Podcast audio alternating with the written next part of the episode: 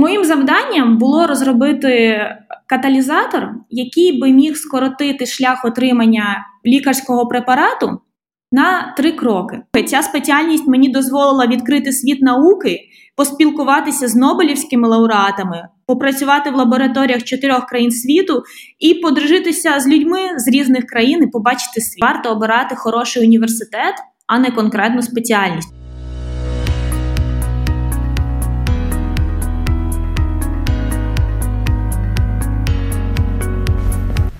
Всім привіт, я Ілля і з вами Віподкаст, проєкт Whitey Ukraine, де ми боремось з гендерними стереотипами та розвіюємо міфи про роль гендеру і статі у різних сферах життя. Сьогодні ми знову поговоримо про сферу STEM і, надіюсь, ми продовжимо надихати дівчат розвиватися в будь-якому напрямку, який їм подобається. Отже, будемо розпочинати. І нашою гостею сьогодні є Олена Кулішова, науковиця, кандидатка хімічних наук та докторка філософії, популяризаторка науки, співзасновниця та ідеологиня освітнього центру «Академіка». Доброго дня, Олена, і я дуже радий з вами познайомитись. Добрий день, буду рада з вами поспілкуватися. Окей, тоді давайте переходити до запитань. Згадайте себе у школі в 11 класі. Як ви вирішили, у який вищий навчальний заклад вступати і на яку спеціальність? Це цікаве запитання. І, чесно кажучи, в 11 класі я не знала, куди я хочу вступати та ким бути. Напевно, це знайомо більшості молоді України. Звісно, боялась помилитись у виборі. І тоді здавалося, що невірний вибір змінить повністю моє життя і шляху назад вже не буде. Я зараз, звісно, розумію, що це абсолютно не так. Вибір можна робити на будь-якому етапі свого життя. І головне, як на мене, мати ґрунтовні знання, принаймні в одній із областей, та не боятися брати на себе відповідальність за свої рішення. Проте, якщо повернутися до 11 класу, то розкажу вам таку історію. У 2008 році нам можна було подавати документи у необмежену кількість ВНЗ, на необмежену кількість спеціальностей. І оскільки ще з 8 класу завдяки своїй вчительці хімії Зінченко Тетяні Миколаївні я поглиблено вивчала цей предмет, то одним із претендентів, куди я хочу саме вступити, була хімія. І пов'язані з нею напрямки – екологія та біотехнологія. Але також я обирала і не пов'язані – соціологія, економіка. Чому так сталося, я вже сказала, що не знала, куди точно вступати, але мені здавалося, що хімію я вже вивчила, що мені достатньо цього, що я знаю в школі, і я думала, що хімія на тому етапі закінчилася. Отже, документи я подавала в КНУ, в Могилянку, в авіаційний університет і КПІ. І вступила на всі спеціальності на бюджет, окрім економіки. Вибір припав на хімію. Як я і сказала, що думала, що хімію знаю точно. Насправді, коли я прийшла в університет на першу лекцію, то зрозуміла, що нічого не знаю з хімії. Навкруги мене були переможці регіональних та всеукраїнських олімпіад з хімії, з фізики, з математики. І з однієї сторони мені було лячно, але з іншої сторони я відчувала, що мені є куди рости. І хоч півроку тому я зробила кардинальну зміну в своєму житті з хімії на менеджмент, але я ніколи в житті не мала сумнівів щодо зробленого мною вибору після закінчення школи в 16 років. Оскільки навчання на хімічному факультеті, далі робота в хімії мені дала, по-перше, ґрунтовні знання в цій області. По-друге, ця спеціальність мені дозволила відкрити світ науки, поспілкуватися з нобелівськими лауреатами, попрацювати в лабораторіях 4 країн світу і подружитися з людьми з різних країн і побачити світ. Окей, це дуже круто, дякую. А зараз у нас, у підлітків, є багато різних профорієнтаційних проєктів. І чи були у вас такі проєкти в роки, коли ви закінчували школу? І взагалі, яке ваше відношення до таких проєктів? Можливо, ви приймали участь в таких? Так, дякую за запитання. Коли саме я навчалася в школі, ні, таких проєктів, на жаль, не було, але я була доволі активною дитиною, тому мене мама зробила, напевно, такою активною. Я брала участь в танцювальних заходах, в театральних заходах, співала. Ось, і на той час, тобто, я розвивала якісь додаткові навички в житті. Тобто, в принципі, мені було тому і все одно, це хімія, соціологія чи економіка, тому що мені здавалось, що я можу в цілому робити все, що захочу. Зараз я думаю, що у дітей є більше можливостей, оскільки є в Україні зараз з'явилося більше книг, які спрямовані на профорієнтацію. І якщо говорити про науку, то з'явилися наприклад, наукові музеї. Я знаю таких два в Києві, на Виставковому та на Контрактовій. Також з'явилися такі заходи, як наукові пікніки, коли представники різних вищих навчальних закладів та різних організацій, які зацікавлені наукою, збираються разом і представляють наукові розробки. Це можуть бути і щось реальне, і просто якісь цікавинки з області науки. Тому це чудово, такі заходи, такі музеї варто відвідувати, і на них можна дізнатися, ким працювати в науці. Також, оскільки я є засновницею освітнього проєкту «Академіка», то на нашій базі ми проводимо безкоштовні майстер-класи з хімії та фізики.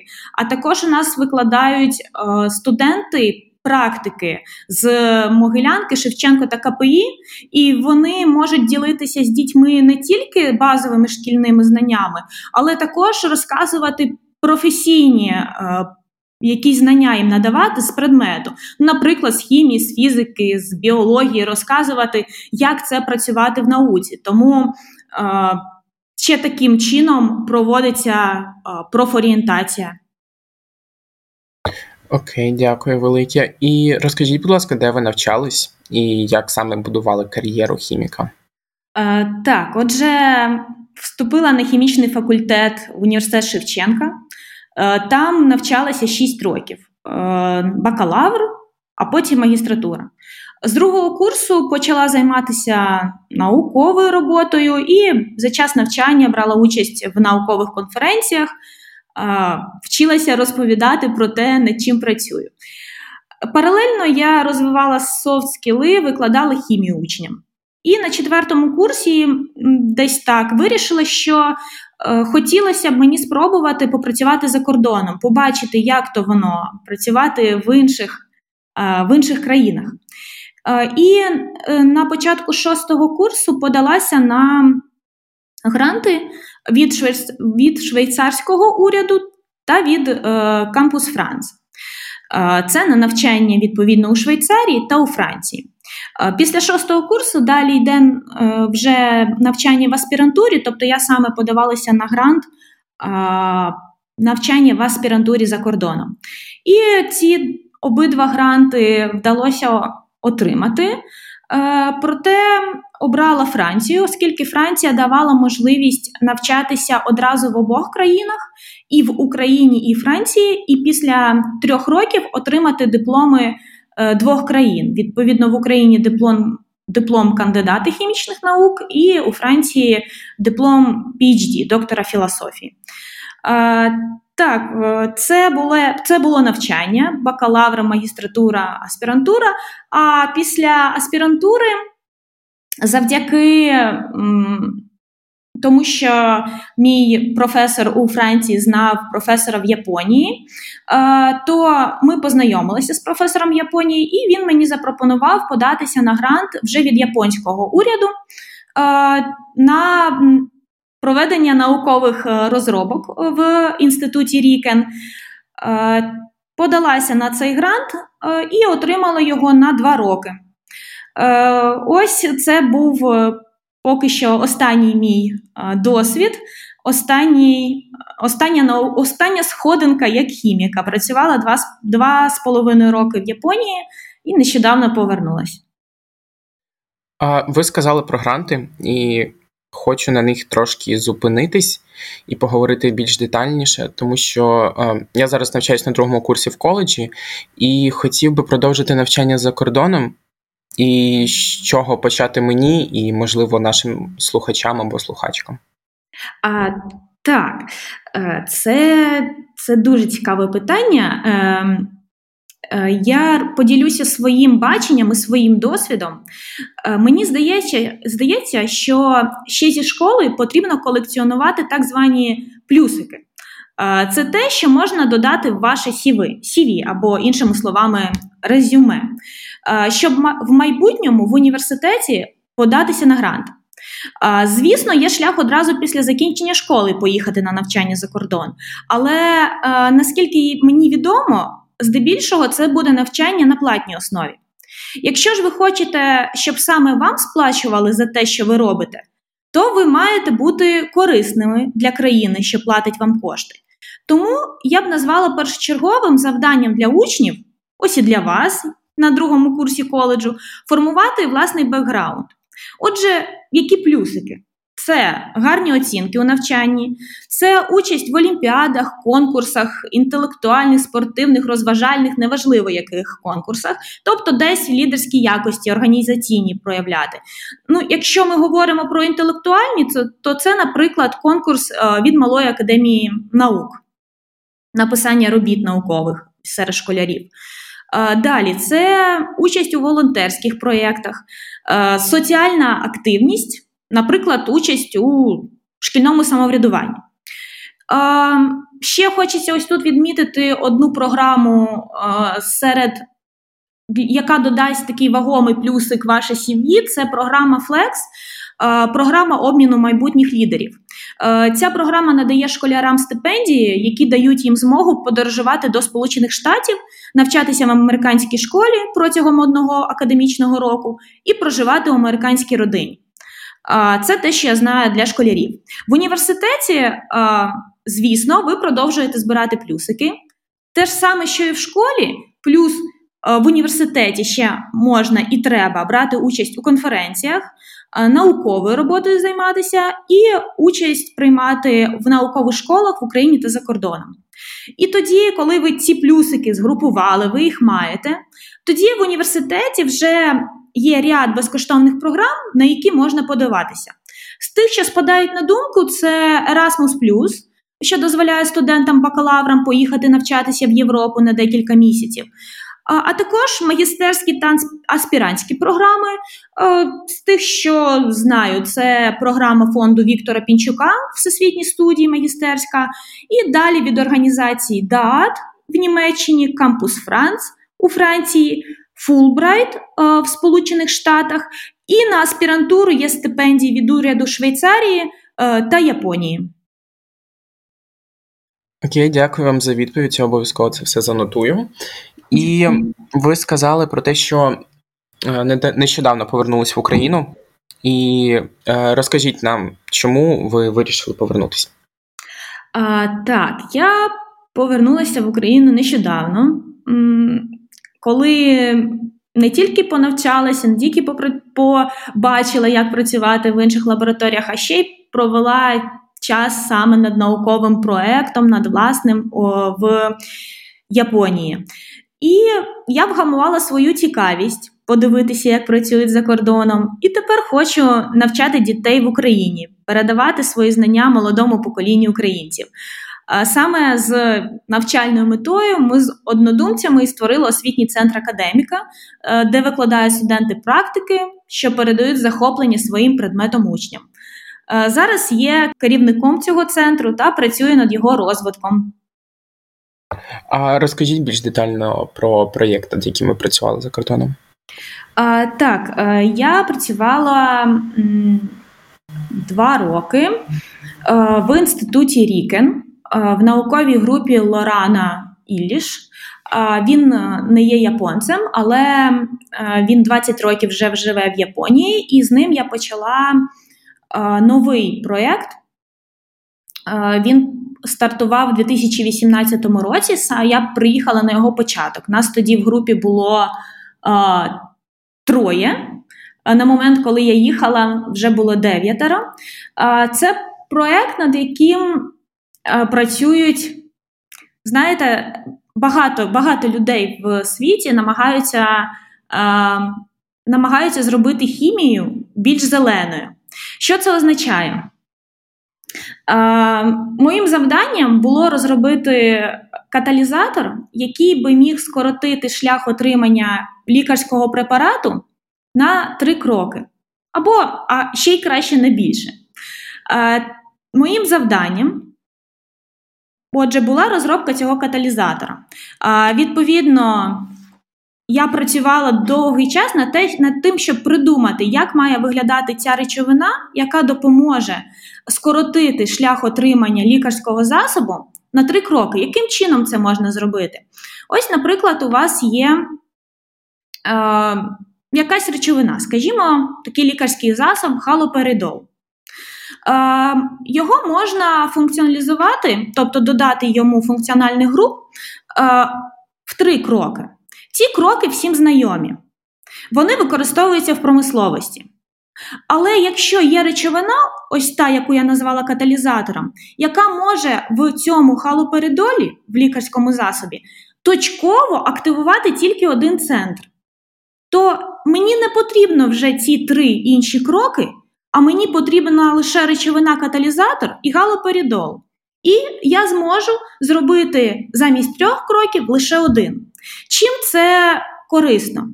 Це скорочує витрати електроенергії і викиди шкідливих хімічних речовин в навколишнє середовище. Тому це і називається зелений підхід, яким я скорочую затрати та шкоду природі. Я зрозумів. Дуже дякую за відповідь. Як ви вважаєте, чи важко жінці будувати кар'єру в хімії в плані стереотипів? Можливо, у вас є якісь історії про гендерну дискримінацію або щось таке? Знаєте, в мене до поїздки в Японію не було жодних труднощів із цим. Ніколи. Зі стереотипами. В мене були проблеми у боротьбі із самою собою, іноді були сумніви, чи правильний шлях обрала, які швидко розвіювалися. Але це для кожного притаманно. Але в плані стереотипів, ось такого, що жінка чогось не може досягти, нічого такого не пригадую. І вважаю, що жінка може досягнути абсолютно того самого, що й чоловік. Але, знаєте, я ось зазначила, що до поїздки в Японію, тому що в Японії, я б сказала, що гендерна дискримінація, вона більш відчутна, ніж в Україні чи у Франції. Тобто в цих країнах, коли я була, чи в Мексиці, я ще певний час відвідувала Мексику теж як науковець, ніколи такого не відчувала. А ось в Японії більш притаманно, що в науці і в STEM-напрямках працюють чоловіки, а жінки більше вдома знаходяться. От. І, ось так. Тобто стереотипів до Японії не було. Окей, я зрозумів, дякую. Під час навчання в Україні і Франції, і роботи в Японії, яким було гендерне відсоткове співвідношення? Так, завжди було більше хлопців. В групі із 16 студентів, це на хімічному факультеті, коли навчалася, було 4 дівчини. Але хочу сказати, що всі дівчата реалізовані як хіміки дуже добре. Одна працює в Америці, одна в Україні і одна в Німеччині. І я ось між державами і зараз в Україні. Так, на самому хімічному факультеті в Шевченко взагалі 50/50. Тобто однакова кількість хлопців і дівчат. А далі вже ми розходимося по спеціалізаціях, і там, відповідно, на одну йде більше хлопців, на іншу більше дівчат. У Франції саме за моїм напрямком, тобто хімії, було більше хлопців. А в Японії в групі із 9 людей я була однією дівчиною. Хочу сказати, що мені це ніколи не заважало. Завжди просто ти концентруєшся на науці, в тебе є завдання, зробити так, щоб проєкт функціонував, і все. І тебе ніхто не має такої дискримінації серед професорів, ось, які в мене були, моїх наукових керівників. Тобто однаково ставляться, однаково додають змогу виказувати думки. Так, хоча й більше хлопців, але дівчата всі в пошані. Окей, це круто. Я дуже надіюсь, що відсоток жінок в STEM-сфері буде рости. І розкажіть, будь ласка, більше про волонтерство в Японії, в якому ви брали участь на Дні відкритих дверей Рікен в секції про дівчата в науці. І, наскільки я не помиляюсь, ви там консультували дівчат, чому не потрібно боятися йти в науку. Так, був такий захід. В Японії багато уваги приділяють напрямку STEM, дівчатам в STEM. І я працювала в інституті Рікен, і в ньому проводиться кожен рік великий день відкритих дверей. Ось минулого року, того року, коли я брала участь, було на заході 200 тисяч людей. Взагалі інститут Рікен – це великий інститут, там декілька будівель, велика територія, тобто він може вмістити 200 тисяч учасників. Складається з відділень фізики, біології і хімії, переважно. Отже, на цьому заході кожен науковий підрозділ в інституті розказує цікаве гостям про науку, якою займаються. І ось тут не можу не додати, що мене дуже вразила розробка пластику, який має пам'ять форми. І якщо з такого пластику зробити екран смартфона, а потім його розбити ненароком, то за декілька хвилин тріщини не буде. Правда ж цікаво? Ось такими розробками зацікавлюють учнів, розказують їм про науку на цьому заході. І в рамках цього заходу була секція про дівчат в науці. Дівчата могли поставити будь-яке питання, а ми в свою чергу розказували їм про науку, якою займаємося. Ось із поширених питань, які запам'яталися, це, наприклад, чи встигаєте поєднувати роботу і домашні справи? І, наприклад, скільки годин витрачаєте на роботу? Чи важко навчатися? Дуже цікава розробка з пластиком. Мене це дійсно зацікавило. Як ви вважаєте, як заохочувати дівчат обирати STEM-спеціальності? Розказувати. Говорити треба з дівчатами, треба ходити в школи, співпрацювати зі школами. Кому співпрацювати? Всім, хто працює в науці, тому що можна дуже цікаво розказати про те, чим ти займаєшся. Це не робота. Це так, можливо, це часткова робота школи, але не повністю, тому що школа дає базові знання, і я вважаю, що школа має залучати, науковці мають залучатися до того, щоб розказувати про розробки, щоб потім не було питань, а чи хімія взагалі існує, які час від часу мені ставлять. Тому, так, говорити. І хочу поділитися саме тим, що ми робимо в своєму освітньому центрі академіка. По-перше, там працюють студенти практики в нас, вони з найкращих університетів і дуже захоплюються предметом. Тому можуть розказати про нього не тільки з точки зору базової шкільної програми, а сказати професійні речі з їх практичного досвіду, що стосується, наприклад, розвитку науки у цих сферах. Ось такі уроки дуже інформативні, і багато учнів, академіки, що відвідують заняття з фізики чи хімії, вони обирають ці напрямки своїми спеціальностями. Ось є одна у нас історія. Дівчинка, вона прийшла в 9 класі займатися біологією в академіку, потім продовжила хімією займатися. До цього вона якось не була захоплена цими предметами, просто прийшла, щоб допомогли їй поглибити шкільні знання. Але в академіці реально якось захопилася цими предметами і ось цього року вступила на біотехнологію в Німеччину. Дуже такий показовий приклад, що дитина змінила своє ставлення до до STEM-напрямків. Він нічого не побоялася, просто зацікавилася предметами і вступила. По-друге, ми ділимося своїм досвідом роботи у STEM-напрямках із великим загалом школярів. Ось нещодавно відвідали захід активістів Дарницького району на 80 осіб, де розказали, як можна працювати хіміком та поєднувати це з дослідженням світу.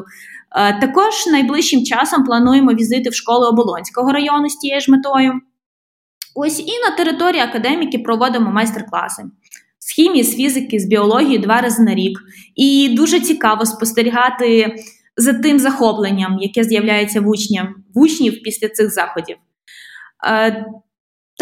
Також, як я і казала, дуже потужною мотивацією, як на мене, є відвідування наукових музеїв і наукових пікніків. Тобто ось цими заходами заохочувати дівчат, обирати STEM-спеціальності, розказувати, що це можливо, що це просто, що це цікаво. Дуже вам дякую за те, що ваш освітній проєкт цим займається.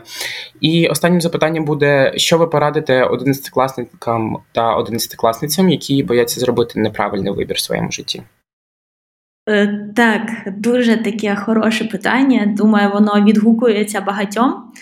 Як я й говорила, що боялася зробити теж неправильний вибір у житті, не знала, куди вступати після 11 класу. І знаєте, в мене зараз сформувалася така думка, таке навіть, я б сказала, упередження, що варто обирати хороший університет, а не конкретну спеціальність. Тобто, якщо не знаєте, що саме, приблизно лише орієнтуєтеся, що вам подобається, то обирайте університет.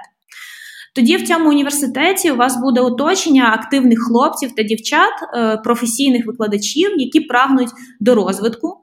І в такому суспільстві легко знайти, що вам до душі. Навіть якщо спочатку ви зробили, як ви вважаєте, невірний вибір.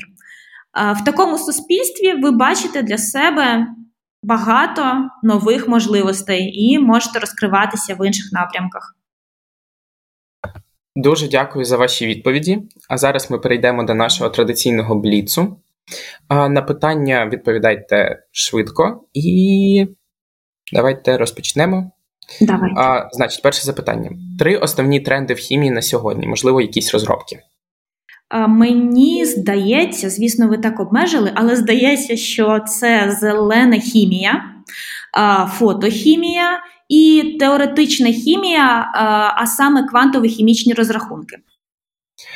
Окей, порадьте 2 книги, які надихають займатися наукою. Я більше порадила не книги, а науково-популярні видання, оскільки вони постійно оновлюються, так як і наука постійно оновлюється. Це журнал Kunst, «Країна знань» і Naked Science.